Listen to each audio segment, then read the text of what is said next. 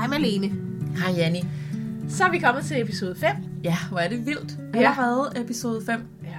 Og dagens emne, det er gaven. Ja, Ja, det er super spændende. det er meget spændende. Ja, det er. Ja. Og det er altid spændende, når vi skal læse historier op for hinanden. Vi sidder her og øh, helt ude på kanten af stolen, fordi nu er det nu.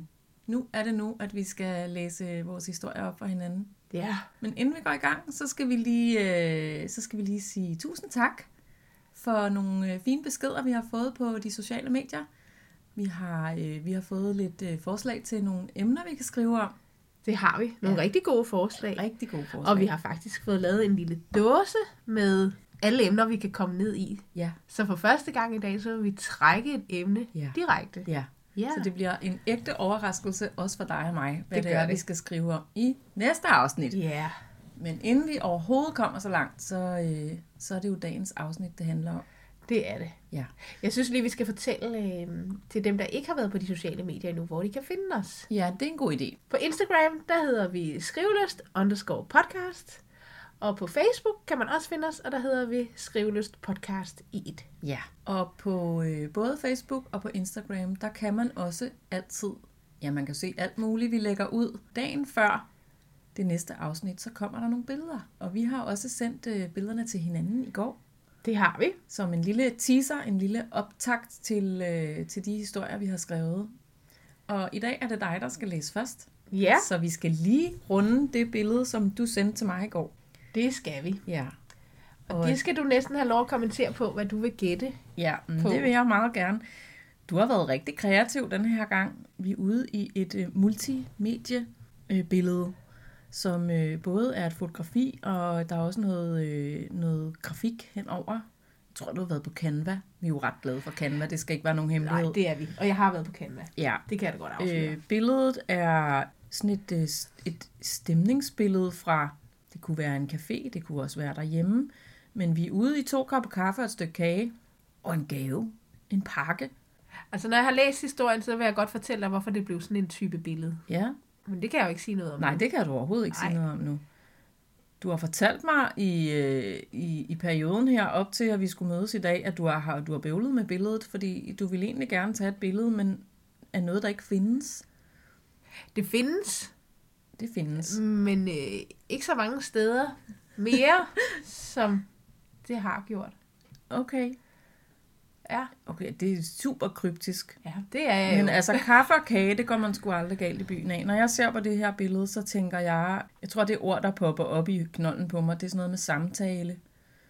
Det der med at mødes over en kop kaffe. Og, og det er sådan en, øh, en, en kop kaffe, er sådan en, øh, den er sådan ufarlig, den kan man altid invitere folk på, ikke? Jo, Det er både, hvis man, øh, hvis man, hvis man gerne vil på date med nogen, men synes, det er lidt brutalt at spørge, om de vil på date, så kan man altid sige, øh, giver du en kop kaffe, eller skulle vi tage en kop kaffe? ja. En kop kaffe er også sådan en, øh, en fredstrik. Ikke? Hvis man er i konflikt med nogen, jamen, så tager vi lige en kop kaffe og snakker om det. Ikke? Nu tager vi lige en kop kaffe, så skal det nok gå. Ja. Der er noget med det der med en kop kaffe. Der Og hvis der så også er kage til, så bliver alle mennesker jo glade. Ikke? Det gør jeg i hvert fald, hvis, der, er- hvis jeg skal til møde eller et eller andet. Er der kage? Altså så ligesom om, så kan man lidt, så kan man lidt mere, ikke? Jo, Mm. jeg vil overhovedet ikke svare på Nej, nogle nej. af de ting, du siger, fordi så er jeg bange for at afsløre noget. Okay, Så jeg synes, vi skal gå over til dit billede. ja lad os gøre det. Og det tror jeg heller ikke, du selv har taget. Jeg tror også, du har været i Canva. øh, nej, Nej. Nå. men du har ret, jeg har ikke selv taget det. Nå. Og det er jo faktisk lidt fusk. Jeg har jo brudt reglerne. Ja, det har jeg jo så også, men det var fordi, jeg ikke kunne tage billedet selv. Ja, okay. Ja. Nå, jeg kan se en ældre herre i skjorte. Jeg tror, han er på ferie Mm. Øh, med et, øh, et, et rigtigt kamera. Mm. Øh, han, tager, han tager billeder af mig, sådan som jeg lige ser det, men ja. Ja. så bag ved ham, der er det bare hav. Ja. Så i forhold til gaven, så tænker jeg, gaven er en rejse. Ja, ja, Øhm, det kunne man måske godt sige, faktisk.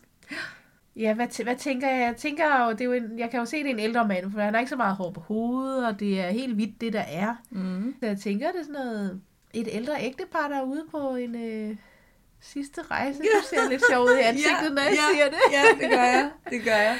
Ja. Det... Ej, det bliver altså virkelig spændende. Det gør det. Og det bliver så spændende, så jeg synes bare, vi skal se at komme i gang, Janni. Det gør vi. Og du skal jo læse først. Det skal jeg. Jeg glæder mig. Også mig.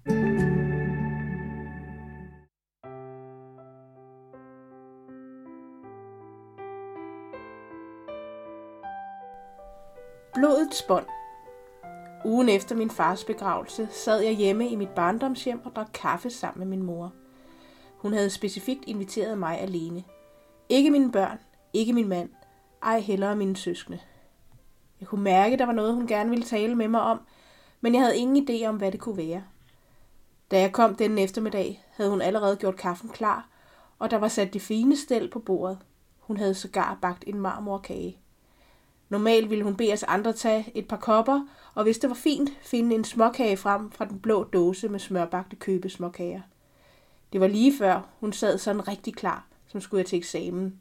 Kun den grønne du manglede. Hvordan er din dag gået, min ven? sagde min mor, og virkede oprigtigt interesseret. Den er gået som sådan en arbejdsdag på kontoret nu engang går. Jeg har hakket på skrivemaskinen hele dagen. Er du glad for at være der? Jeg kunne mærke det muret i mig, for denne distancerede høflighed plejede ikke at være en del af vores normale jargon. Jeg ville faktisk gerne vide, hvad hun lurede på. Mor, hvad er der? Hvad mener du? spurgte hun, som om alt var helt normalt. Du vil gerne have, at jeg kommer alene i dag, og du har rækket op, som var det dronningen, der skulle komme på visit. Min mor kiggede sig om i stuen, som om der ville springe nogen frem, eller som var der nogen, der lurede på os. Er det så tydeligt? spurgte hun så. Det er mere end tydeligt. Hvad er det, du vil fortælle mig? Hun rejste sig op uden et ord, gik hen til dæktøjskabet og trak skuffen med fine due ud. Helt ud. Neden under duene fiskede hun noget frem. En gammel slidt skotøjsæske til meget små sko med et tyndt rødt bånd. Børnesko måske. Hun rystede lidt på hænderne, da hun overrakte mig den med begge hænder. Meget højtidligt. Du skal ikke kigge ind endnu, sagde hun formanende. Så jeg stillede den på bordet og tog et kig på den. Den var tæppet helt til i åbningen. Det var da en besynderlig form for indpakning af en gave, tænkte jeg. Selvfølgelig havde min mor haft rigeligt om ørerne med hensyn til min fars død og begravelse, samt at hun nu skulle finde sig til rette som enke. Men hun havde da alligevel haft det store overskud til at gøre klar til besøg i dag. Hvorfor så ikke gøre sig mere umage med indpakningen? Hvad er det her? spurgte jeg min mor, som igen havde sat sig. Er det en gave til mig? Det kan man godt sige, sagde hun med en slet skjult mine. Det har været mit lille hemmelige skrin i mange år. Man kunne kalde det her meget, men et skrin var nok det sidste, jeg ville kalde denne medtaget papæske. Jeg forbandt et skrin med et smykkeskrin, som kunne være lavet af træ eller måske endda sølv. Må jeg få at vide, hvad det indeholder? spurgte jeg. Du må love ikke at blive ked af det, du nu får at vide, min ven. Blive ked af? Hvad mener hun? Hun giver mig hendes skrin, som hun må have haft i mange år. Og ved nærmere eftersyn kunne jeg godt se, at tapen havde været af og på nogle gange, og det, der sad på nu, var rimelig nyt. Der sad klisterrester, som når tape tørrede ind, og nogle steder, men næsten usynligt, var mikroskopiske stykker af pap revet af. Hun sank en klump og tog en dyb indånding, inden hun sagde noget igen. I dette kostbare skrin ligger der billeder af din far. Åh oh, Gud, sagde jeg helt lettet over, det bare var det. Hvorfor er de gemt væk på denne måde? Hvorfor sidder de ikke bare i din album? Det er billeder af din biologiske far. Hun kiggede intens på mig for at afkode min reaktion. Hvad? Du har en anden far end dine to små søskende. Hvorfor har du aldrig fortalt det? Båndet gled nemt af, og jeg begyndte at famle ved taben på æsken. Min mor lagde sin hånd oven på min for at stoppe mine lidt febrilske bevægelser i at få det irriterende klisterbånd af, hun havde forsejlet det med. Vent lidt med at åbne, min ven, sagde hun med hendes mest beroligende stemme. Hvis det far det her? Han vidste, du ikke var hans, men han har altid set dig som hans egen og behandlet dig sådan. Det var sandt. Og så alligevel ikke. For jeg havde altid undret mig over, hvordan jeg altid fik lov til mere end mine to brødre, da vi var børn og unge. Jeg troede, det var, fordi jeg var den ældste, og fordi jeg var den fornuftige pige.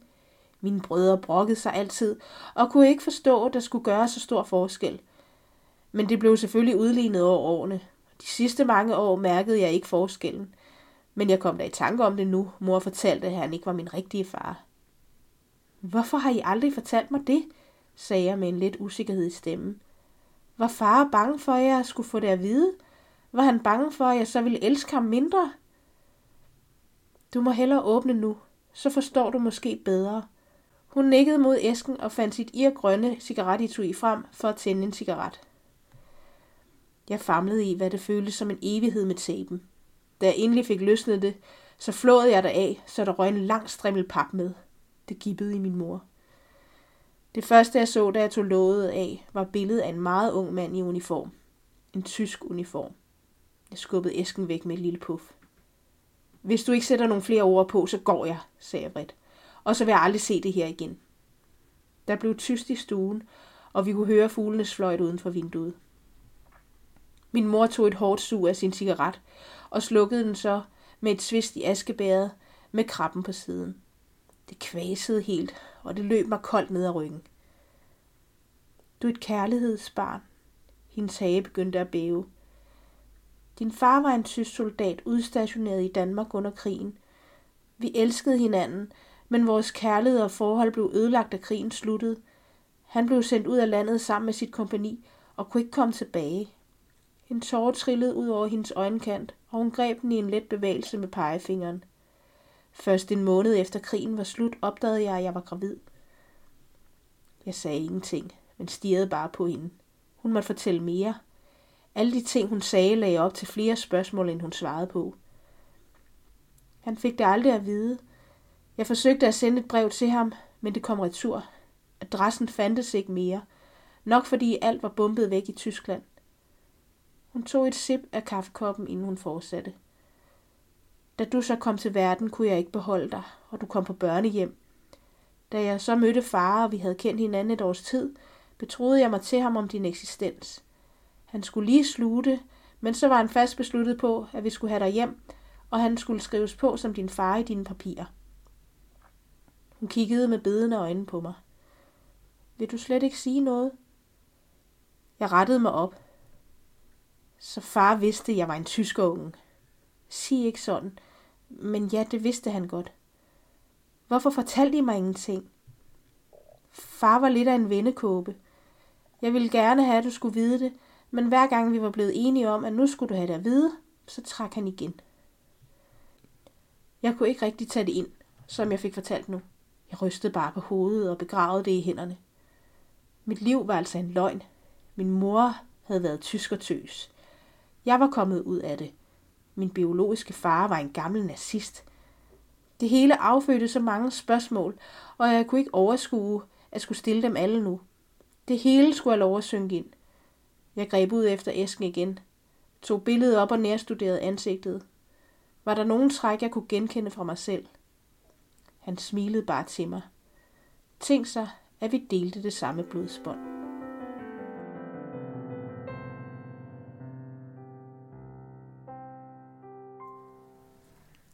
Ja, Jenny. Ej, hvor er du bare god til de der surprises der. Fed historie.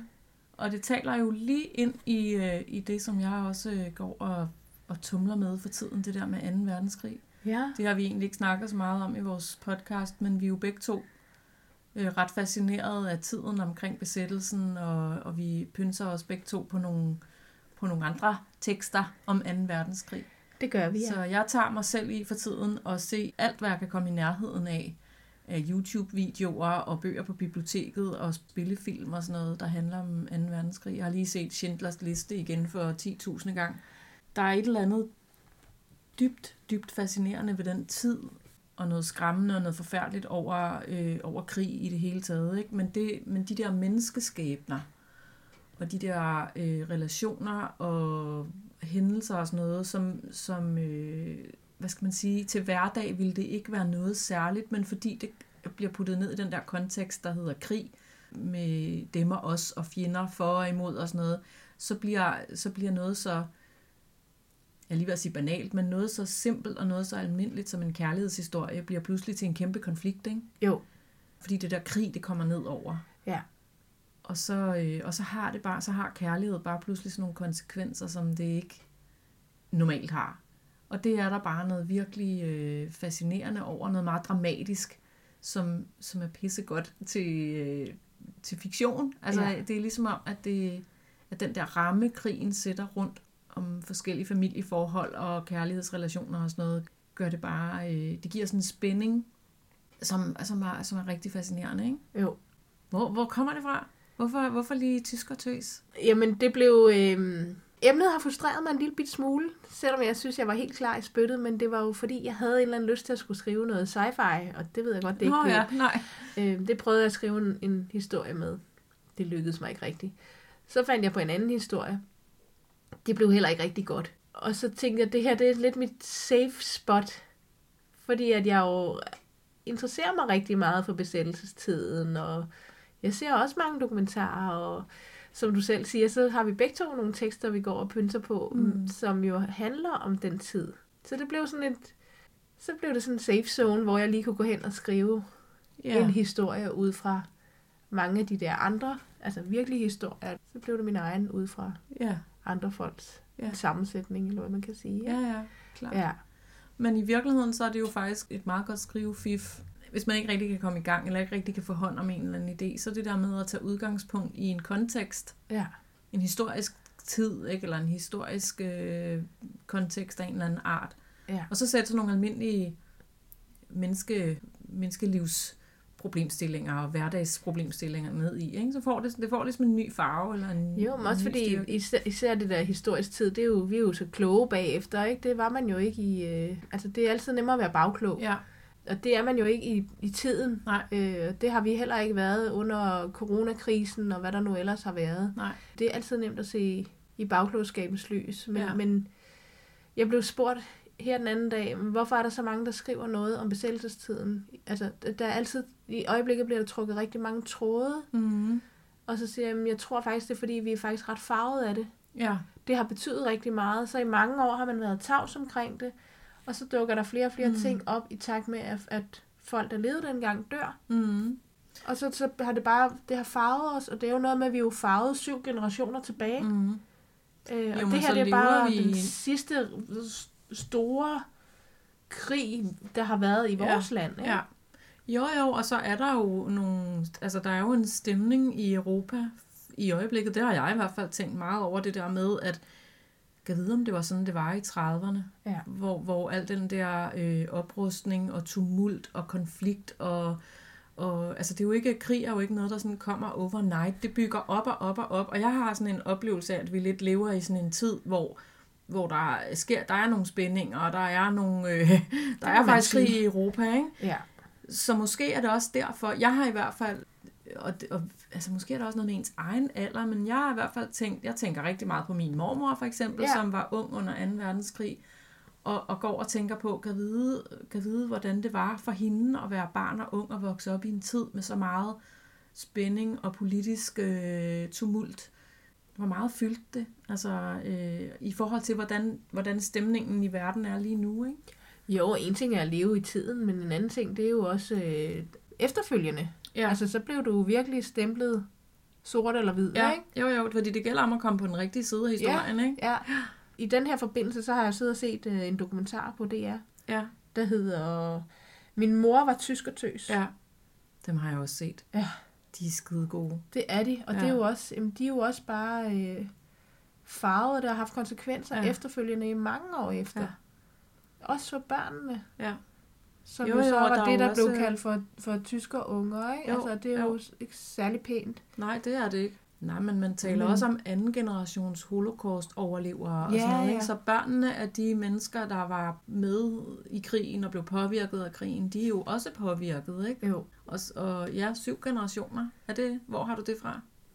Ja, det har jeg hørt. Okay, ja. Ja. Jamen det, jeg tror, det, det skal nok Ja, passe. der er vist nok en eller anden mand, der har skrevet en bog om det engang, men den kan, jeg, jeg kan helt sikkert ikke finde frem til den. Nej. Øh, det er i forbindelse med, at jeg har taget sådan noget kursus i livsdesign, Nå, okay. at vi havde det op at vinde. Ja, okay. At vi simpelthen er påvirket syv generationer tilbage, Ja. ja. og det er meget. Jamen, det syv er det. generationer er rigtig meget. Det er det.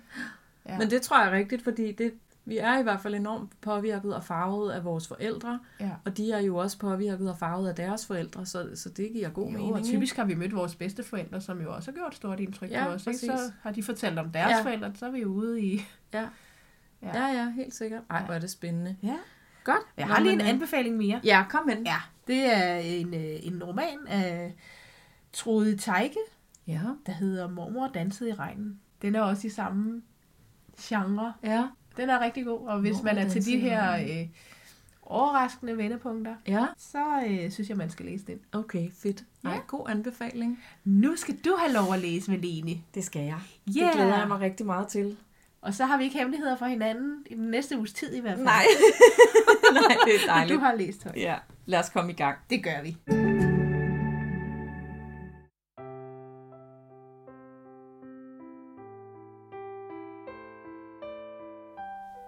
Byt en bog. Nå, er du en god hund? siger manden og klapper Pelle lidt på hovedet. Hunden kigger lydigt op på den fremmede på bænken. Jeg krabber efter, prusende og rød i hovedet. Jeg snubler og slingrer i sand og sten på den brede strand. Det må du altså virkelig undskylde, sprutter jeg forpustet. Han plejer aldrig at løbe så langt væk fra mig. Manden løfter blikket fra hunden til mig. Hans øjne er fulde af kærlighed. Jeg stanser midt i bevægelsen, og tiden står stille et øjeblik. Sæt dig ned, siger han, og klapper på bænken ved siden af sig. Jeg skal til at sige noget, men opgiver at finde et fornuftigt svar på invitationen. Min krop giver slip, og jeg lader skuldrene falde ned, mens jeg lyner min jakke op og sætter mig på bænken ved siden af manden, der kærligt ærer min hund på hovedet. Pelle kigger forelsket på sin nye ven, og smelter ned på jorden og lægger sig med hovedet oven på mandens ene skosnude. Vi sidder lidt i tavshed og ser ud over vandet. Det er en stille dag. Umærkelige langsomme bølger ruller dovent op på stranden og sender lyden af hav og tang og salt og liv op mod os på bænken. Vi sidder sådan en stund og bare er. Hvorfor skriver du ikke? spørger manden pludselig. Jeg drejer hovedet og ser måbende på ham. Hvorfor siger du det? spørger jeg. Han ser på mig med uendelige blå øjne. Han er en af den slags mennesker, der hverken er unge eller gamle. Hans tynde lysegrå hår og den skaldede isse afslører, at han må være oppe i årene. Men øjnene og det hemmelighedsfulde smil er ungt, næsten barnligt. Du vil jo gerne skrive, ikke? fortsætter han med et drillende smil. Jo, svarer jeg, helt paf over, at manden på bænken og ensynligt kan læse mine tanker. Jeg ser ned på hunden, som stadig ligger med sit hundehoved på hans ene fod. Du skal jo bare gå i gang, smiler manden til mig. Skal jeg hjælpe dig? Jeg skal lige til at komme med en eller anden forklaring om, at jeg bare aldrig har tid, eller at jeg lige mangler den helt rigtige idé, eller at jeg også lige skal købe en ny computer, inden jeg rigtig kan komme i gang. Men noget i mig bremser den sædvanlige selvbegrænsende ordflom af undskyldninger for ikke at gøre det, jeg virkelig gerne vil. Ja tak, hører jeg mig selv sige, og ser ind i mandens blå, blå øjne. Kender du bytten bogskabet op på Pindholdvej, spørger manden med solskin i blikket. Ja, svarer jeg og peger med en tommelfinger over skulderen op mod vejen bag os.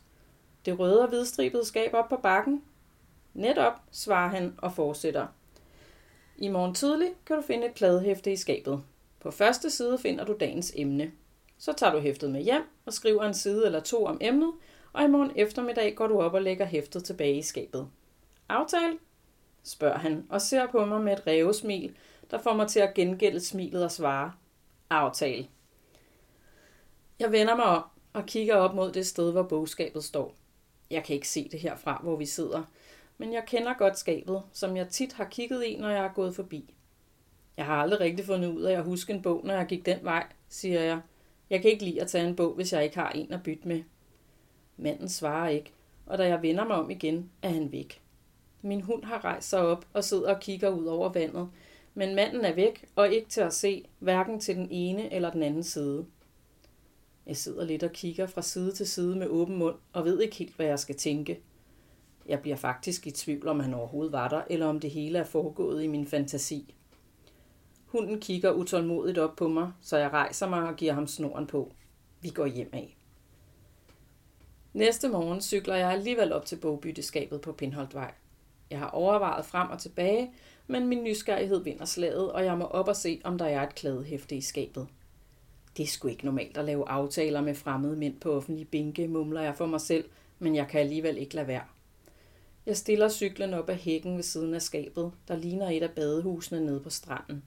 Det har røde og hvide striber og et pyramideformet sort tag. Byt en bog, står der på skabslågen. Jeg åbner forsigtigt lågen. Der er to hylder i skabet, og det er fyldt med bøger. Alle mulige slags bøger. Oven på rækken af krimier, klassikere og knaldromaner på den øverste hylde ligger der et kladehæfte. Det giver et lille gib i mig, da jeg får øje på det. Jeg tager hæftet ud og kigger på det. Det er et helt almindeligt skolekladehæfte. Det er orange med et fortrykt felt på forsiden, hvor man kan skrive navn, klasse og årstal. Jeg har haft tusind af den slags hæfter i mit liv. I feltet står der, skriv, udråbstegn med store bogstaver. Jeg åbner hæftet og ser, at manden har skrevet med en meget fin og regelmæssig håndskrift. Dagens emne, kolon, det bankede på døren. Prik, prik, prik. Jeg står lidt med hæftet i hænderne og overvejer, hvad jeg nu skal gøre. Det er jo sådan set simpelt nok. Jeg skal bare gå hjem og skrive i hæftet, og så skal jeg køre op til skabet igen i eftermiddag og lægge det tilbage, hvor jeg fandt det. Jeg cykler hjem med kladehæftet i lommen på min jakke. Jeg sætter kaffe over og finder en blyant i krukken med skrivegrej på køkkenbordet. Jeg vælger en grøn blyant med viskeleder i enden. Jeg spidser den, og mens kaffen løber igennem, henter jeg en havehønne ude i skuret. Jeg sætter mig til rette ude på terrassen med kaffe, blyant og kladehæfte. Det bankede på døren, skriver jeg på øverste linje på en ny side i kladehæftet. Jeg sidder lidt og tænker, jeg aner ikke, hvad historien skal handle om, men nu er jeg i gang. Jeg begynder at skrive. Jeg skriver om mig selv som teenager alene hjemme i min fars hus. Historien handler om, at jeg sidder og bøvler med en matematikopgave og overvejer at stjæle cigaretter fra min far. Jeg aner ikke, hvem det er, der banker på døren, men jeg skriver bare, og pludselig har jeg skrevet en rigtig fin og god historie om at blive konfronteret med sin egen dårlige samvittighed. Historien skriver næsten sig selv, da jeg først er kommet i gang, og endelig mærker jeg igen, hvordan det føles, når inspiration og fantasi løber afsted med mig, og min kreativitet får lov at udfolde sig, uden alle mulige restriktioner og begrænsende tanker eller krav om korrekthed og genialitet. Jeg skriver bare. Jeg skriver og skriver, og glæden vokser inden i mig. Da jeg er færdig med historien, har jeg skrevet meget mere end en side eller to, og jeg er virkelig glad for min historie. Jeg læser den igennem et par gange og beslutter mig til sidst for, at nu er den færdig. Jeg cykler tilbage til bogskabet og vil lægge kladehæftet tilbage, hvor jeg fandt det. Der ligger et nyt hæfte på rækken af bøger på øverste hylde. Hæftet er grønt, men ellers er det magen til det hæfte, jeg står med i hånden. Jeg stiger forbavset ind i skabet og mærker en lille forvirring sprede sig i mit hoved. Jeg lægger det orange hæfte med min historie ind på hylden, mens jeg fisker det grønne hæfte ud. Nils står der på forsiden af hæftet. Jeg åbner det, og på første side finder jeg den samme sirlige håndskrift og de samme ord fra linjen i mit eget hæfte, men denne gang fortsætter ordene. Jeg slipper et lille fnis og begynder at læse. Det bankede på døren. Det lød mere som en skraben. Jeg kiggede ud igennem det materede glas og så med det samme, hvem det var. De flossede klæder, len. Gå med dig, sagde jeg vredt. Du er ikke velkommen. Jeg lukker hæftet i og springer op på cyklen. Jeg må hjem. Hjem i en fart og læse historien om døden, der banker på døren. Hjemme i haven læser jeg historien i det grønne hæfte igen og igen. Det er en selsom historie om en mand, der forhandler med døden og vinder over den, fordi han holder fast i kærligheden. Det er en god historie, helt anderledes end min. Der er noget mystisk og urovækkende over den.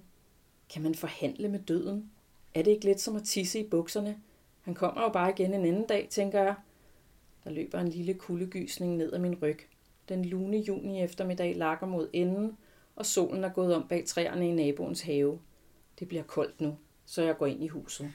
Næste morgen står jeg tidligt op og cykler op til bogskabet. Jeg er fuld af forventning og glæder mig bare til at se, om det orange hæfte er tilbage med et nyt skriveemne. Det kribler i mig af spænding og nysgerrighed for at se, om der er noget til mig i skabet. Der ligger det, det orange klædehæfte. Der er også en lille flad pakke i brun papir med en snor bundet omkring. Jeg tager kladehæftet og pakken ud af skabet og lægger det grønne hæfte tilbage. Jeg kan ikke vente. Jeg må åbne pakken med det samme. Jeg binder snoren op og vikler indholdet i pakken ud af papiret. Det er to flade køleskabsmagneter. Den ene er hvid, og den anden er sort. Whatever you decide to do, make sure it makes you happy, står der med hvid skrift på den sorte magnet. På den hvide står der, P.S. I love you. De er fine. Jeg plejer ikke at have magneter på mit køleskab. Jeg synes, det ser rodet ud. Men de er faktisk ret fine, de to magneter. Jeg bladrer i klædehæftet og finder Nilses fine håndskrift på siden efter min historie fra i går. Kære ven, Du tror, du behøver mig for at kunne skrive, men det gør du slet ikke. Jeg ville så gerne blive og bytte historie med dig i bogbytteskabet, men tiden er rendet ud for mig. Vid, at der inde i dig er en uudtømmelig kilde af ord og fortællinger, som blot venter på, at du slipper dem fri. Tøv ikke. Skriv på livet løs. Skriv og lad dine ord leve. Skriv og lev dit liv. Bare skriv. Bare lev. Skriv og lev. Nils. Jeg stiger forbløffet på ordene i kladehæftet. Jeg mærker skuffelsen brede sig ud i min krop. Hvad så nu? Var det så bare det? Jeg havde sådan glædet mig til en ny skriveudfordring, og så får jeg bare to køleskabsmagneter. Hvad er nu det for noget? Irriteret smider jeg det orange klædehæfte og køleskabsmagneterne op i cykelkurven. Jeg står lidt og glor formålsløst ind i skabet. Så tager jeg en rask beslutning og tager også det grønne klædehæfte med hjem igen. Hjemme i køkkenet lægger jeg både det grønne og det orange klædehæfte fremme på køkkenbordet. Jeg smider det brune papir og køleskabsmagneterne i skraldespanden. Men jeg fortryder og fisker magneterne op igen. Jeg hænger dem op på køleskabet. Jeg står lidt og kigger på dem og overvejer, hvad jeg nu skal gøre. Slukøret sætter jeg kaffe over og går over i skuret efter en havehønne. Jeg står lidt og lytter ude i haven. Hvis jeg lukker øjnene, kan jeg næsten høre havet. Måske det er bare vinden i træerne, jeg kan høre. Jeg ved det ikke, men det er også lige meget. Jeg går ind i køkkenet og laver en bakke med kaffe, mælkekanden, klædehæfter og den grønne blyant fra i går. Da jeg åbner køleskabet for at tage mælken ud, får jeg øje på magneterne. Whatever you decide to do, make sure it makes you happy. Jeg fylder mælkekanden og går ud i haven.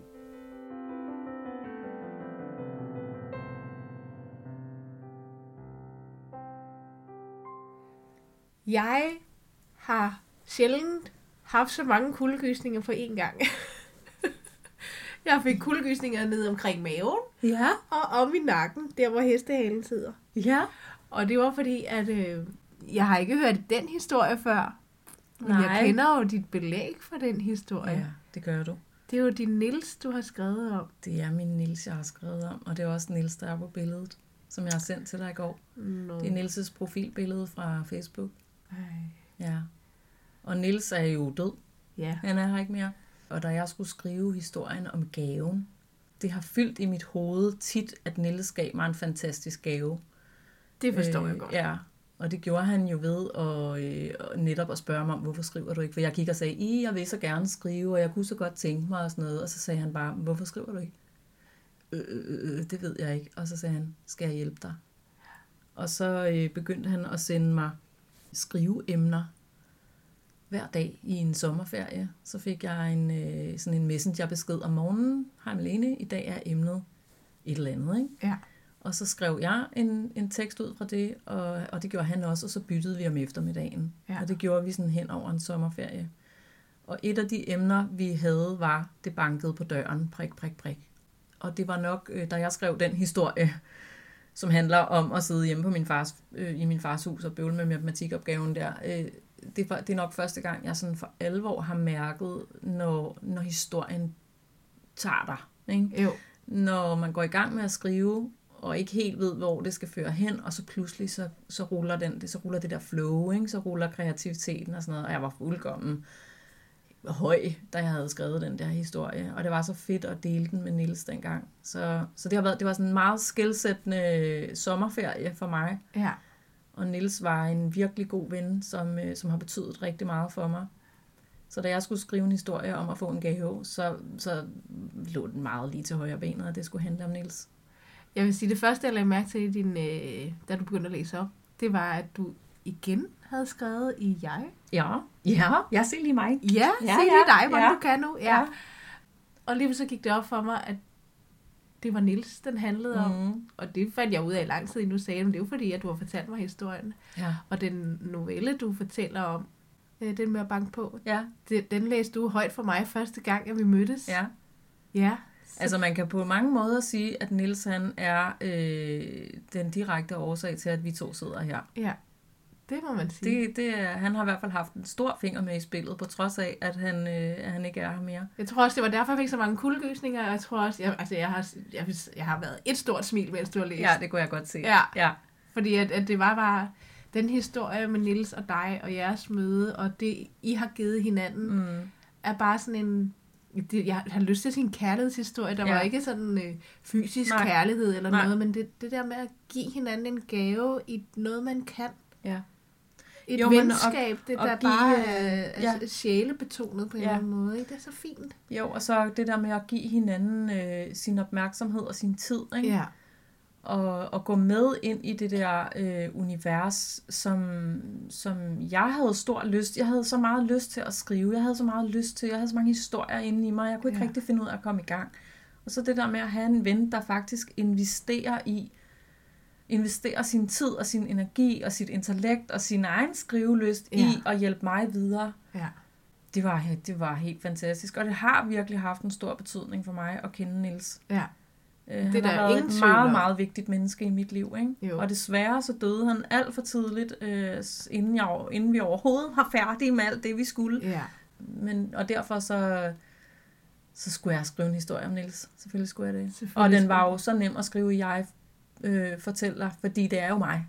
Det er jo det dig. er jo min historie. Ja. Øhm, Jeg Ja. synes, den var virkelig... Det, det var jo ikke sådan, I mødte hinanden. Og sådan Nej, nej, det var overhovedet ikke. Heller ikke det med bogbytteskabet. Nej. Men den var virkelig, virkelig øh, fint bygget op også. Altså, samtidig med, jeg kan jo godt se, hvor den kommer fra, fordi ja. jeg jo har hørt historien. Ja, ja. Fordi jeg er så heldig. ja.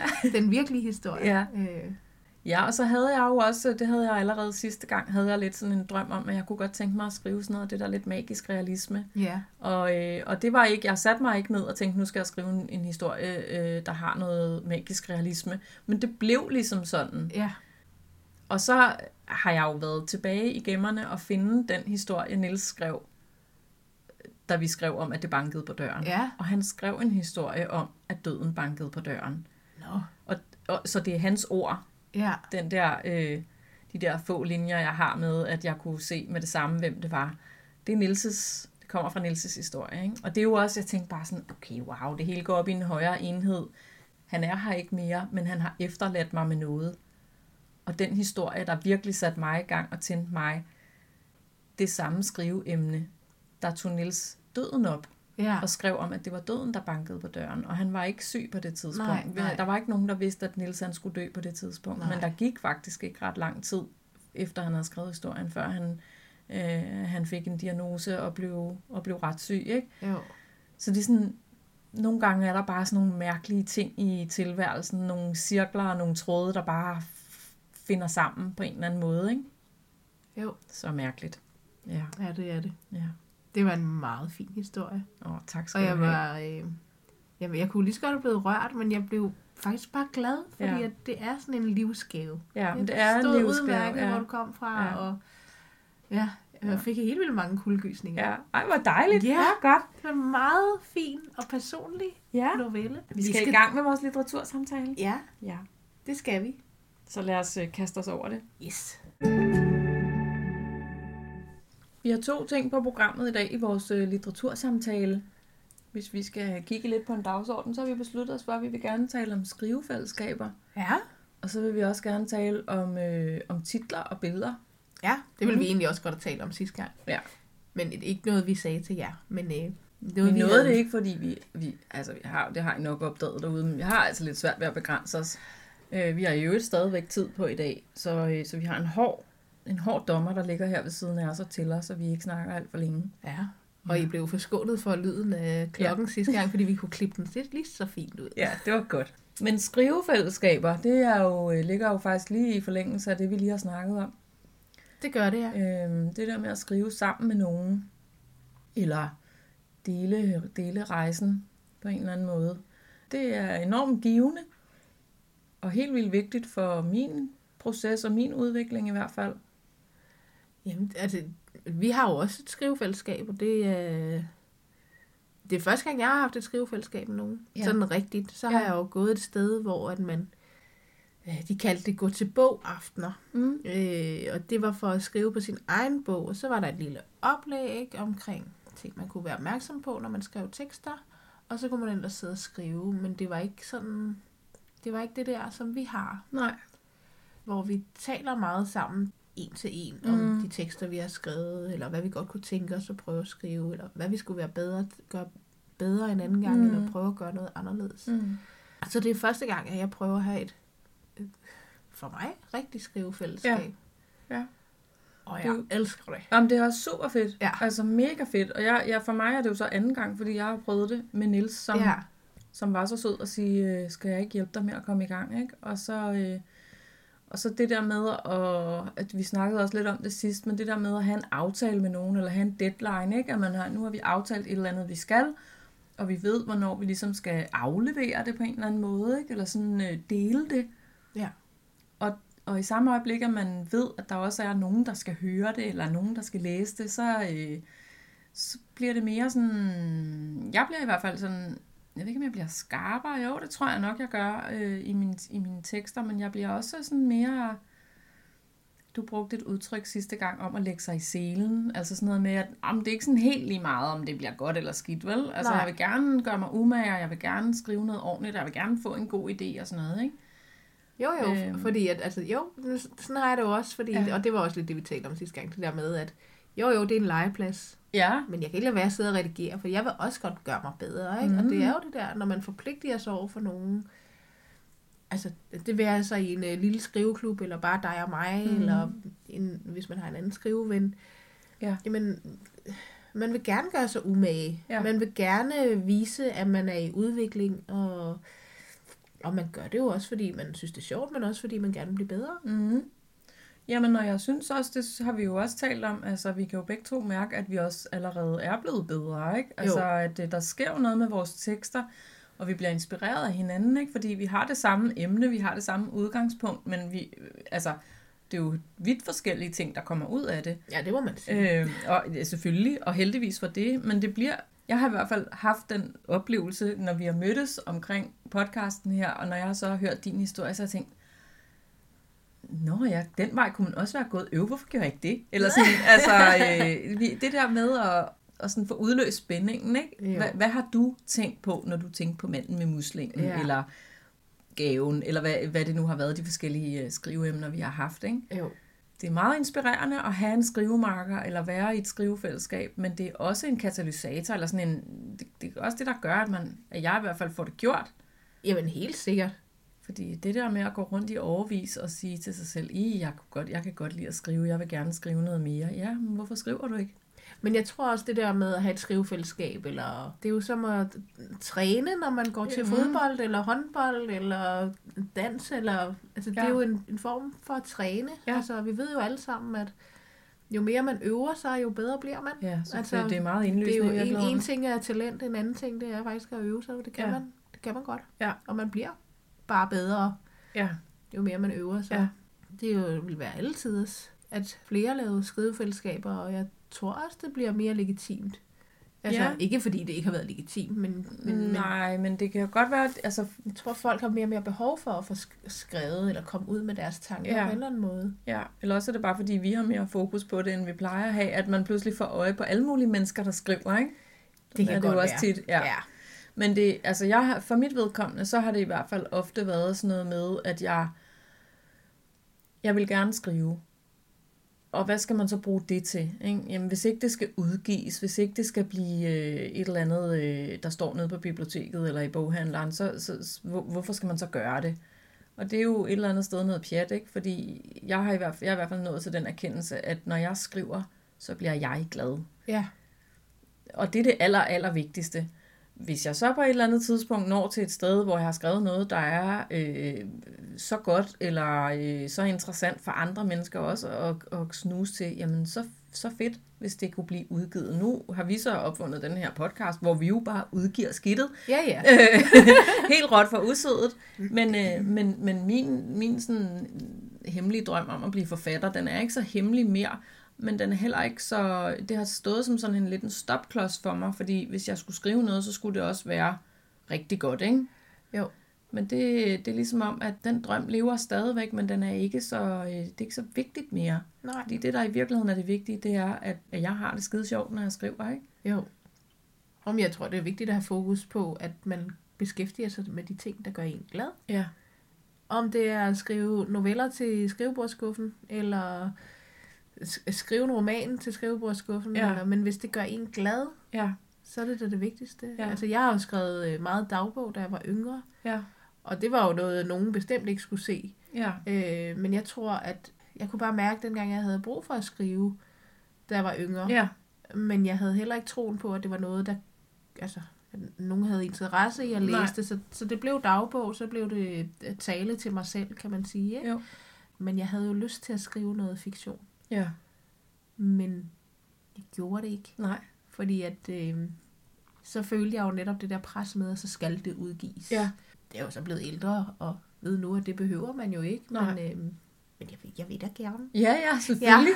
Ja. Nå, men det er, jo, det er jo det der med, altså det, der er jo, det er jo fint at have drømme, og det er fint at have ambitioner og, og mål og alt muligt. Det kan jo også være enormt sådan øh, drivende for et, for et eller andet, en eller anden proces, man går igennem, ikke? Jo. Men jeg tænker bare, at altså for mig har det i hvert fald været en stopklods. Ja. Og, og den har jeg fået, på en eller anden måde har jeg fået sparket den lidt til side. Og så er der kommet noget, der er endnu bedre og endnu vigtigere for mig. Og det er for eksempel det her fællesskab, jeg har sammen med dig. Ja. Og det her setup, vi har fået lavet i den her podcast. Ikke? ja. Fordi det er så levende. Det fællesskab, vi to har omkring at skrive, gør jo, at min skrivelyst, den vokser, men også at min skriveproces, den, bliver, den, er, den er hele tiden i gang. Ikke? Der, jeg er hele tiden i gang med, et, med et nyt, noget nyt til næste gang. Ikke? Ja, ja. Jamen, musklen bliver trænet. Jamen, det gør den, og jeg, øh, altså, øh, jeg har jo også pludselig siddet og skulle skrive en novelle til vores podcast og fundet ud af, jamen, den her historie, jeg har gang i her, den er alt for stor, den kan slet ikke være nede i en lille novelle. Gud, måske skulle jeg prøve at skrive en roman. Og det har jeg faktisk aldrig nogensinde tilladt mig selv at tænke, vel? Nej. Fordi det kunne jeg overhovedet ikke overskue. En roman, det er alt, det er, puha, det er alt for meget, ikke? En novelle kunne jeg lige svinge mig op til. Men jeg har faktisk fået troen på, at det kan jeg godt, og jeg har også fået lysten til at gøre det. Ja. Om det så ender med at blive noget, der skal udgives, eller whatever, det er sådan set lige meget. Det, der er det allerfedeste, det er, at ja, det har bare tændt sådan en flamme inden i mig, ikke? Jo. som jeg nok egentlig altid har haft, men som jeg faktisk slet ikke har, jeg har slet ikke, øh, jeg har slet ikke turde drømme den drøm, at, at jeg kunne det. Nej. Og det er jo et, helt klart øh, en, en direkte afledning af det skrivefællesskab, som vi to har sammen, ikke? Jo. Jamen, der er jo hele det her med, at man holder musklen i gang, men den også bliver stærkere, og man får lyst til mere. Men jeg synes, en anden ting i skrivefællesskab, især altså på den måde, vi gør det, det her med at tage et emne op. I gamle dage var der noget, der hed samtalesalonger, Ja. og det synes jeg, der mangler. Men hvis man lavede skrivefællesskab, og man læser højt for hinanden og taler om teksterne, så bliver det en, samt, altså en slags ja. samtalesalon. Ja. Det er måske det moderne take på det. Ja. Og det, det synes jeg, at der har manglet. Jeg går i sådan en læsegruppe også. Ja. Og jeg, jeg elsker det. Ja. Fordi vi får vendt alle mulige mærkelige ting. Ja. Selvom det er en begrænset tid, og det er en gang om måneden og sådan noget. Men, Ja. men hvor er det egentlig fantastisk at tale med... De er jo ikke fremmede mennesker for mig mere, men det var Nej. det der første gang, jeg mødte Ja. ja. op, skulle jeg da hilse at sige. Ja. Men, men at blive klogere på andre mennesker, andre menneskers øh, måde at se livet på, og ud fra hvad de har oplevet. Mm. Mm. Jeg synes, det er fantastisk, og jeg synes, jeg har sa- savnet sådan noget... Øh, at det lyder lidt snobbet, men sådan noget intellektuelt øh, samtalesalon Ja. et eller andet, men, men det er måske ikke, fordi det skal være intellektuelt, men, men det der med, at man drøfter forskellige emner, mm. og Mhm. man deler tanker omkring Mhm. det. Ja. Og det synes jeg, et skrivefællesskab også kan. Ja, det kan det helt sikkert også. For det handler jo ikke kun om at, at sidde og skrive og taste i sin egen, og så taler vi ikke om det. det. Jeg synes, det handler meget om, at man skal tale om det, man får skrevet, fordi, at, som du siger, vores historier kommer vidt forskelligt ud, Mm. selvom det er samme emne. Og jeg tror bare, man kunne... Ja, mega fede samtaler. Ja. Hvis, altså, Ja. Jeg synes, vi har mega fede samtaler, Ja. ja. og vi har måske øh, nok i os selv. Men, ja men, men, men, men det har vi jo ikke. Vi vil også gerne høre andres take på, på emnerne, vi bestemt. kommer med. Ikke? Ja, bestemt. Der er jo sådan en sjov ting omkring det der med at skrive, at det på den ene side, så har vi alt det der med litteratur og fiktion og skriveteknik og øh, det gode plot og bla bla, åbner og lukker og alt sådan noget der, ikke? Men så er der hele den der psykolog, det psykologiske aspekt i det, fordi at det også er sådan en, øh, altså det er jo næsten sådan helt terapeutisk at skrive, ikke? Jo. Fordi at de karakterer, vi finder på, og de problemstillinger, de kommer ud for os noget, jo ofte tager udgangspunkt i et eller andet, man selv går og roder med, ikke? Jo. Eller i hvert fald noget man, noget, man kan gå og spekulere over. Og så det der med at få lov til at dykke ned i, i en eller anden konflikt eller en problemstilling hos en fiktiv person, er enormt sådan helende. Sådan har jeg det i hvert fald, ikke? Altså for mig som menneske, så får jeg enormt meget ud af det. Ja. Altså, det er også givende og rart at, at tale med en god veninde om sine øh, problemer eller sådan noget, eller gå hos en psykolog og få nogle øh, gode værktøjer til at leve sit liv og sådan noget. Men, Ja. men det her med at skrive fiktion er jo overhovedet ikke det samme, men det har alligevel sådan en snært af det på en eller anden måde. Ikke? Der er noget, der er sådan noget terapeutisk eller noget mm, udviklende, sådan personlighedsudviklende i det at skrive tekster. Jeg synes, det er sjovt, det er der med, at man, man sætter et dilemma op for Ja. ja. en person. Ja. Og så skal man prøve at løse det, og det er jo, en, det er jo gratis som Ja. forfatter at leve en andens liv, Ja, og prøve at se, hvilke konsekvenser har de her dilemmaer. Ikke? ja, Altså hvis man vælger at gå den ene eller den anden ja, vej. ja præcis. Jeg, jeg tror bare, at, øh, at det gør, at man bliver mere reflekteret. Ja.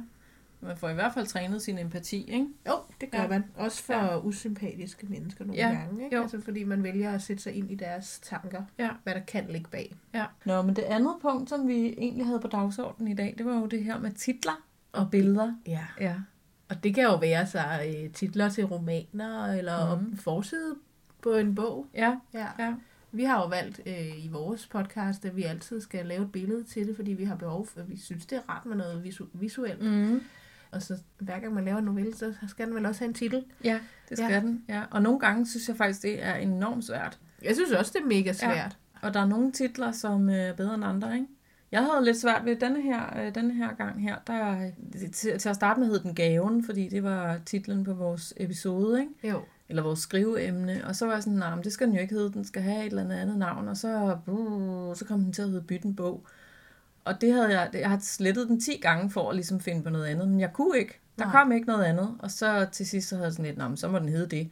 Jeg synes stadigvæk ikke, den er helt rigtig. Nej. Men, øh, men den, faktisk så kan det, så kan det være svært at, at ligesom finde den der helt skarpe, sådan, uden at, uden at give hele butikken væk Jo, jo, fra starten, jo, jo. og samtidig så ligesom have, jeg kan godt lide det der med, når titler på en eller anden måde, man ikke umiddelbart forstår dem, men når du så har læst historien, så er du sådan, nå, det er derfor, den hedder sådan, ikke? Jo. Hvad hed din i dag? Den havde en fed titel. Den hed Blodets bånd. Blodets bånd. Ja. Stærk titel.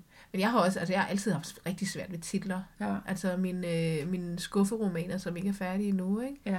Øh, Heller ikke nogen titler på dem. Nej. Altså den, jeg sk- skriver om 2. verdenskrig, for det første så startede med at hedde idégrundlag. Ja.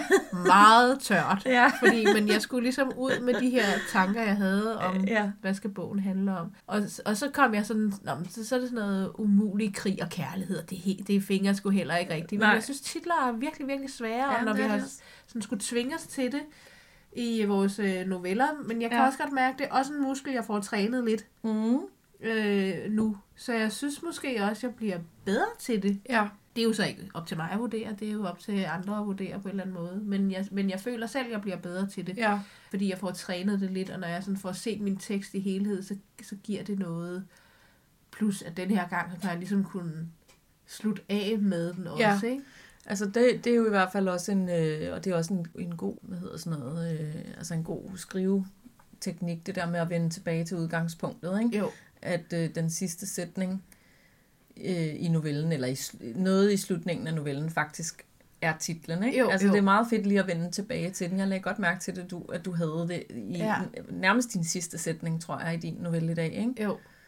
Og Det det, sy- det er sidste, meget ja. sofistikeret, det synes jeg er lidt lækkert. Ja. Så man kunne også gå tilbage, når man, hvis man har, altså det kunne jo være noget, man kunne prøve, ikke? Hvis jeg har siddet og bokset med en titel, så gå tilbage og læse min sidste linje og se, hvad står der egentlig der? Ja, Kan jeg hente noget der, ikke? Jo. Men jeg synes, det var, altså, og, og det her med at tage et billede hver gang, altså jeg synes jo, når man ser en, øh, en roman, altså, og det er jo ligesom, don't judge a book by its cover, Ja. ikke? Men det kan du ikke lade være med. Nej. Altså, for ser den spændende ud der også? Et forsidebillede kan sige utrolig meget om Ja. bogen, og kan gøre, om den fænger eller ej, ikke? Ja.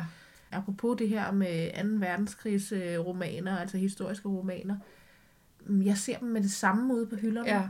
hvor jeg var sådan, wow, Ja. der var en, den Ja. var spændende. ja.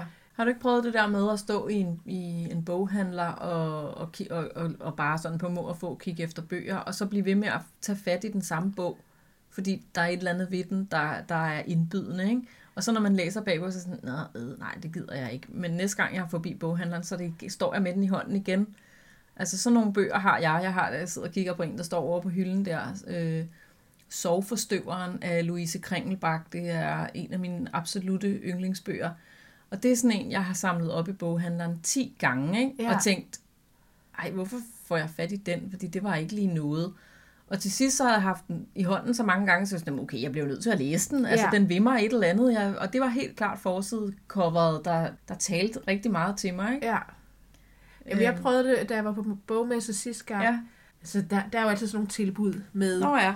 Tre bøger for et eller andet. Ikke? Ja. Og jeg vidste, jeg ville have den her. Ej, jeg tror, det var to bøger for et eller andet, men det er også lige meget. Ja. Jeg vidste, jeg ville have den ene bog, fordi øh, hun var der, og jeg kunne få den signeret. Og jeg havde lyst til at sige noget til hende, for hun havde været ret inspirerende Ja. i noget, hun havde sagt Ja. sidste gang. Ikke? Øh, og det ville jeg godt sige tak for. Ja. Og så købte jeg hendes bog, og så kunne hun lige signere, så kunne jeg sige det samtidig. Ja, Ikke? For man jo. går ikke bare og siger, hej, du sagde noget for et år siden. tak. Øhm, og men så stod den her bog ved siden af, og, og den var rød, og der var bare et øh, billede af et øh, postkort, altså sådan der, hvor man Ja, skriver, ikke? og ja. så stod der bare fire navne. Okay. Og jeg vidste bare, den var interessant. Ja. Bare ved at se det der, Ja. og så vendte jeg den om, og den sagde jo ikke noget om, at det var en historisk roman, Nej. men det er den bedste bog, jeg har læst i Ja. år, altså. Ikke? Ja. Den hedder Postkortet. Ja.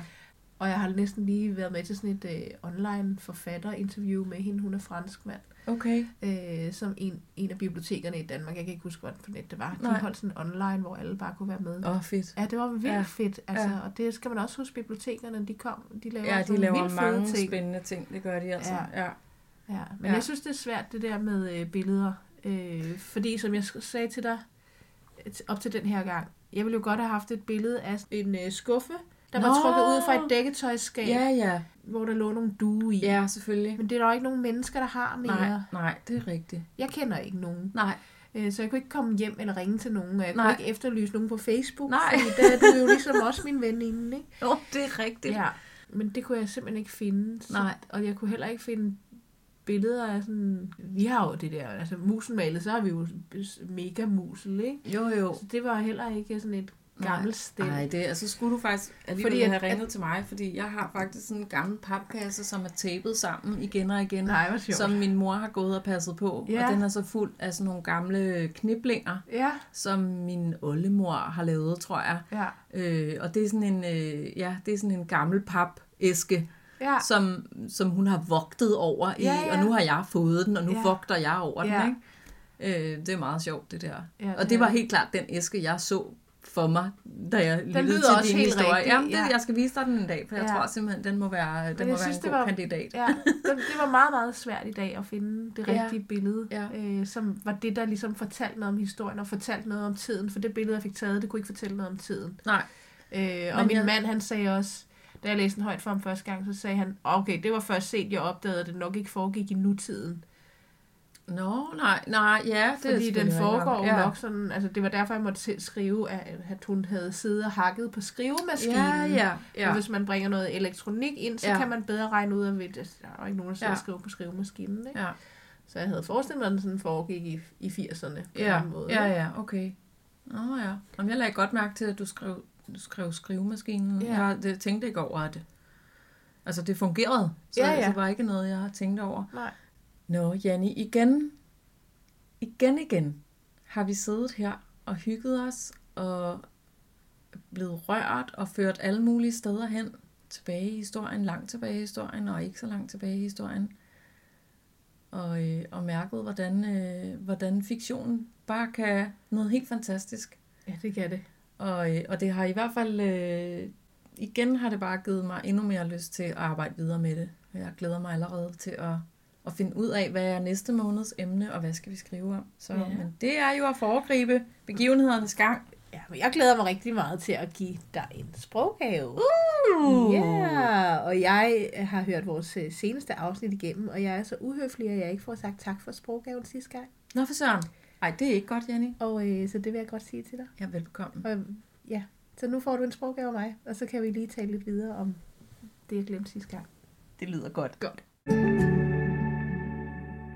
Så har jeg en lille gave til dig, Malene. Nej, hvor spændende. Ej, Værsgo. tak. Ej.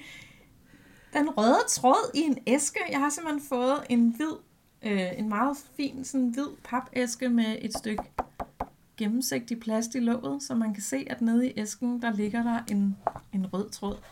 Den røde tråd på sølv. På, på sådan noget sølvpapir. Og så er der et postkort. Har du fundet den røde tråd? Og på bagsiden her, der står der, i den engelske marine går der gennem alt tovværk småt og stort en rød tråd. Det viser, at det tilhører kongen. Nej, kronen. Gennem det menneskelige liv i småt og stort går der en usynlig tråd, der viser, at vi tilhører Gud. Denne overbevisning, som jeg har følt og nedskrevet i romanen De to baronesser, er og lever hos mig. Jeg er gennemtrængt af den. Og det siger H.C. Andersen i Mit livs eventyr. Ej, hvor fint. Den røde tråd. Gud, jeg vidste ikke det der med, øh, med tovværk. At jeg vide, om det er derfra, det kommer? Begrebet den røde tråd. Det, det er jo, det er jo sådan en litteraturting i øjeblikket, synes jeg. Det er også noget, man siger om livet, men jeg tror, det er, sådan, det er den, den fysiske, visuelle del. Det tror jeg har noget med det at Ja, gøre, så man ja. aldrig var i tvivl om, hvor at, uh, torvet kom fra, hvis der var nogen, der stjal det. Nå ja, det Ja. kan da godt være. Ja. Så og både om det var tykt torværk eller tyndt torværk, så okay. var der øh, snoet en rød tråd en rød i. tråd i, ja. Ja. Men man taler jo også noget altså, om den røde tråd, ikke? Det er sådan noget sammenhængskraft. Ja. Og det, og det er det jo i tovværk. Altså, ja, hvis rebet er knækket, så er den røde tråd også knækket, ikke? Jo. Men jeg synes, du skal vende postkortet om, og så, så, spørger du, så spørger jeg dig bare igen, Ja, om du har fundet en rød tråd. om jeg har fundet en rød Fordi nu tråd. siger jeg jo, at jeg var, jeg var ikke så sød til at få sagt tak sidste gang for gaven. Nej. Nej. Og så øh, den røde tråd, kan du kigge lidt på igen. Ej! Ja, den røde tråd, den kommer fra, øh, den har jeg pakket, øh, den der kagerulle, jeg gav dig ja. sidste gang, den havde jeg pakket ind i cellofan, og så havde jeg bundet rød, en rød tråd i enderne af den, ikke? jo. Ja, om det er sjovt, fordi lige, lige da, jeg, da jeg så den her røde tråd, så tænkte jeg sådan noget, nå, det ligner den der, jeg har derinde. Det er også det. Det er også den. Og så i min øh, historie i dag, så har jeg jo brugt ordet vennekåbe, Ja, som var en af har du. afstikkerne fra øh, Vindbøjtel, som du gav mig som sproggave sidste gang. Det har du, og jeg sad, da du læste, så tænkte jeg, nå, okay, der kunne man have brugt ordet vindbøjtel, men det ville på en måde have været sådan lidt malplaceret lige der, ikke? Jo, så jeg har Ja. brugt ordet Ja, vennekåbe. men det lader jeg godt mærke til. Ja, og Ej, så, øh, ja, Har du fundet den røde og så kaldte jeg jo historien for blodets bånd, Ja, fordi det var jo et rødt bånd. ja, Ja. ja. Så jeg har prøvet at lave en rød tråd fra din gave sidste gang, Ej. og så til du fik en sproggave i dag. Jamen, du har lavet Fordi den røde at tråd. jeg havde behov for at sige rigtig tak. Åh, velbekomme, altså. Nej, men så det er jo den røde tråd fra sidste øh, episodes sproggave over din novelle Ja. til denne måneds sproggave. Ej, det er Så altså den er meget, jo virkelig snået ind meget i... øh, sofistikeret ja, lavet. Og ikke nok med det, så har du fundet et citat af H.C. Andersen. Ja. Ej, for filan da. Det er et fedt postkort. ja, det synes jeg. Ja. Og manden har, øh, der er et, et, et, et, et billede af en, eller sådan en tegning af en mand, der går igennem en meget lav døråbning og følger ligesom den røde tråd. Og så har han en, kunne være en notesbog i hånden, Det ikke? kunne det. Den er Ja. dog blå, den der. Det havde været sjovt, hvis den havde været orange eller grøn, men det var Nå ikke. ja, det er rigtigt. Ja. Nej. Men det kunne jeg jo ikke vide, hvad farve notesbøger du Nej, ville det er jo skrive det. om. Eller om du skrev om en notesbog. Det var Nej, det et kunne du ikke vide. Det kunne du simpelthen ikke vide. Ej, hvor dejligt. Om, så vil jeg gøre mig rigtig umage denne her gang med at sige tusind tak for sproggaven, Janni. Den er jeg rigtig glad for. Den skal op på hylden til de andre. Tak. Og ved du der er ikke noget Manila-mærke i dag. Nej, det Nej, er der og jeg har selv ikke. skrevet i hånden også. Amen. Ja. Vil du nu? Vi tager et billede af det og lægger det ud på øh, Facebook og Instagram, så I alle sammen også kan se det. Det gør ligesom vi. vi plejer. Yes. Ej. Tak skal du have, Janni. Velbekomme. Så skal vi have trukket Ja. næste måneds emne. Ja, fordi nu har vi lavet den der berømte krukke, vi har snakket så meget om. Ja. Vi har simpelthen en, øh, En, en, øh, en te. Jeg kan ikke rigtig få den til at sige noget. ja. Oh, sådan der måske. En te-dåse. Der har engang været Earl Grey te i den. Det er der ikke mere. Men hvis man tager låget af, Ja. blup, blup, så ligger der nu hernede sådan nogle papkort med alle vores emner på. Både dem, vi selv har fundet på i tidens løb, og også dem, som vi har fået tilsendt. Ja. øh, fra nogle af vores dejlige lyttere, som har fulgt med på Instagram og Facebook, og har skrevet til os med idéer til emner. Så det hele ligger nu nede i den her krukke, Ja. dåse, og, øh, og vi skal have trukket. Ja. Og jeg tror, at øh, jeg tror, det er dig, der skal trække et emne op af dåsen. Du må ikke kigge. Nej, jeg kigger Du ikke. kigge den anden vej. Ja, jeg kigger den anden vej. Ja. Uh, jeg kan Og du kan heldigvis ikke få hånden ned i næsten. Så, øh. Ja, jeg har fået en Yes. her. Uh. Oh, oh. Næste måneds emne, det bliver misforståelser. Åh, oh, nej. Åh, den er også god.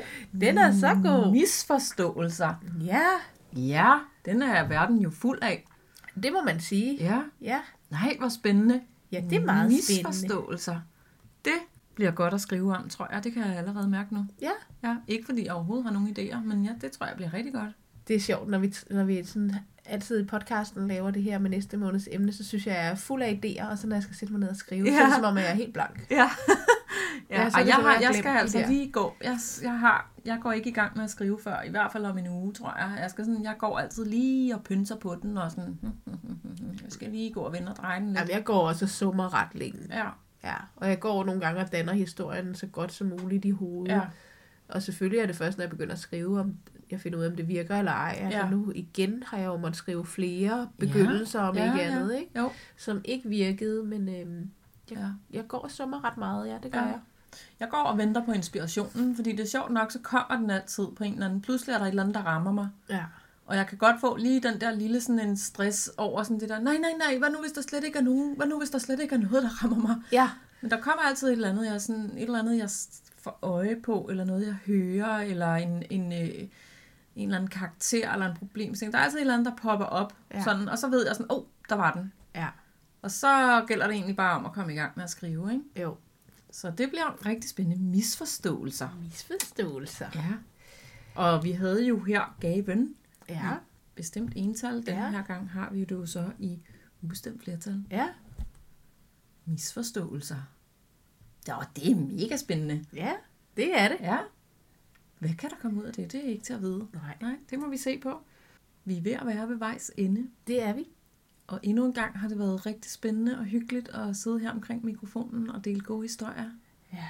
Og, øhm, og vi, vi, øh, vi ved, at der er mange, der lytter. Vi, jo, vi kan jo faktisk slet ikke få armene ned over, hvor mange, der har været inde og høre vores podcast. Ej, jeg er, er virkelig øh, meget taknemmelig Ja, over, at øh, folk har lyst til at lytte med. ja, Øh, og jeg bliver også øh, en smule forlegen nogle gange, hvis det er nogen, jeg kender, der siger, jeg lytter med hver gang. ja. Uh. Øh, men, men det varmer mit hjerte, og jeg er glad for det. Og um, som min kære mand, han også siger, så selvom man ikke er skriveinteresseret, eller selv har lyst til at skrive, så synes han faktisk også, at han får noget ud af at lytte til hele vores podcast. ja. Ja. Det er dejligt at vide. Ja, det er det. Og ellers er der jo også mulighed for, at man kan nøjes med at høre historierne, hvis man synes, vi ævlebævler for meget om noget, der ikke interesserer en. Så vi kan i hvert fald se, at øh, når vi går ind i, øh, i førerrummet bag ved podcasten, så kan vi jo se, at der er mange, der lytter. Ja. Og vi kan se, at der er mange, der hører øh, hele episoden, Ja. men vi kan også se, at der er mange, der enten bare hører eller genhører øh, de fritlagte historier, som vi jo lægger ud hver gang. Jeg, altså, jeg er sgu lidt blæst bagover, øh, over hvor mange mennesker, der faktisk lytter til vores podcast. Det synes jeg er rigtig fedt. Ja, det synes jeg også. Men Også Øh. fordi, at der, altså, vi er en uafhængig podcast, Ja, ja. og øh, Ja, vi er tjener ikke... ikke en rød reje på det her. Vi gør Nej, det, bare, nej. fordi vi synes, det er sjovt. Ja. Og, og vi er jo ikke nogen kendte mennesker. Overhovedet ikke. Nej, Vi er jo bare dig og mig. vi er bare os. Ja. Helt, helt almindelige ja. danskere. Ja, det er Ja. det. Og vi har aldrig prøvet at lave en podcast før, men nu har vi faktisk nu har vi gjort det så mange gange, så vi næste gang er halvvejs igennem sæson 1, hvis man kan være så blæret, så man kan tale om flere sæsoner. Det kan man godt. Det kan man, det gør vi i hvert fald. Ja. Øh, næste gang er det øh, 6. episode, det vil sige, så har, vi, så har vi gjort det her i et halvt år. Ja. Og, øh, og det betyder også, at vi næste gang har besluttet, at vi sådan vil evaluere lidt og, og lige tage sådan en midtvejs, øh, stikke en midtvejsfinger i jorden og, og summe lidt over, hvad vi har lært og hvordan vi har udviklet os og hvad vi synes, vi har fået ud af at lave den her podcast. Ja, Så det, øh, det bliver meget spændende. det gør det. Ja. Jeg glæder mig allerede. Det gør jeg også. Og øh, så vil vi gerne sige tak til dem, der også deltager inde på de sociale medier. Ja. På Instagram, på skrivelyst underscore podcast, Ja. og på Facebook, skrivelyst podcast. ja. Og nu når I har hørt vores øh, episode, så må I meget gerne like. Og I, øh, hvis I stadig ikke følger, det tror jeg du nok I gør. Ja. Men så kan man stadig huske at trykke følg. Så øh, vi slutter her for denne gang, og så siger vi bare tak, fordi I lyttede med. Og på genhør om en måneds tid, når vi udkommer næste gang, som er torsdag den 4. maj. Der udkommer vi med 6. episode, som hedder Misforståelser, Ja, og øh, det bliver rigtig spændende. Det- Så øh, på genhør. På genhør, og vi glæder os til at høre, hvad I synes om denne måned, eller denne måneds afsnit. Ja, Ja. det gør vi. Ha' det rigtig dejligt derude, Og øh, vi ses. og lyttes ved. Ja. Hej.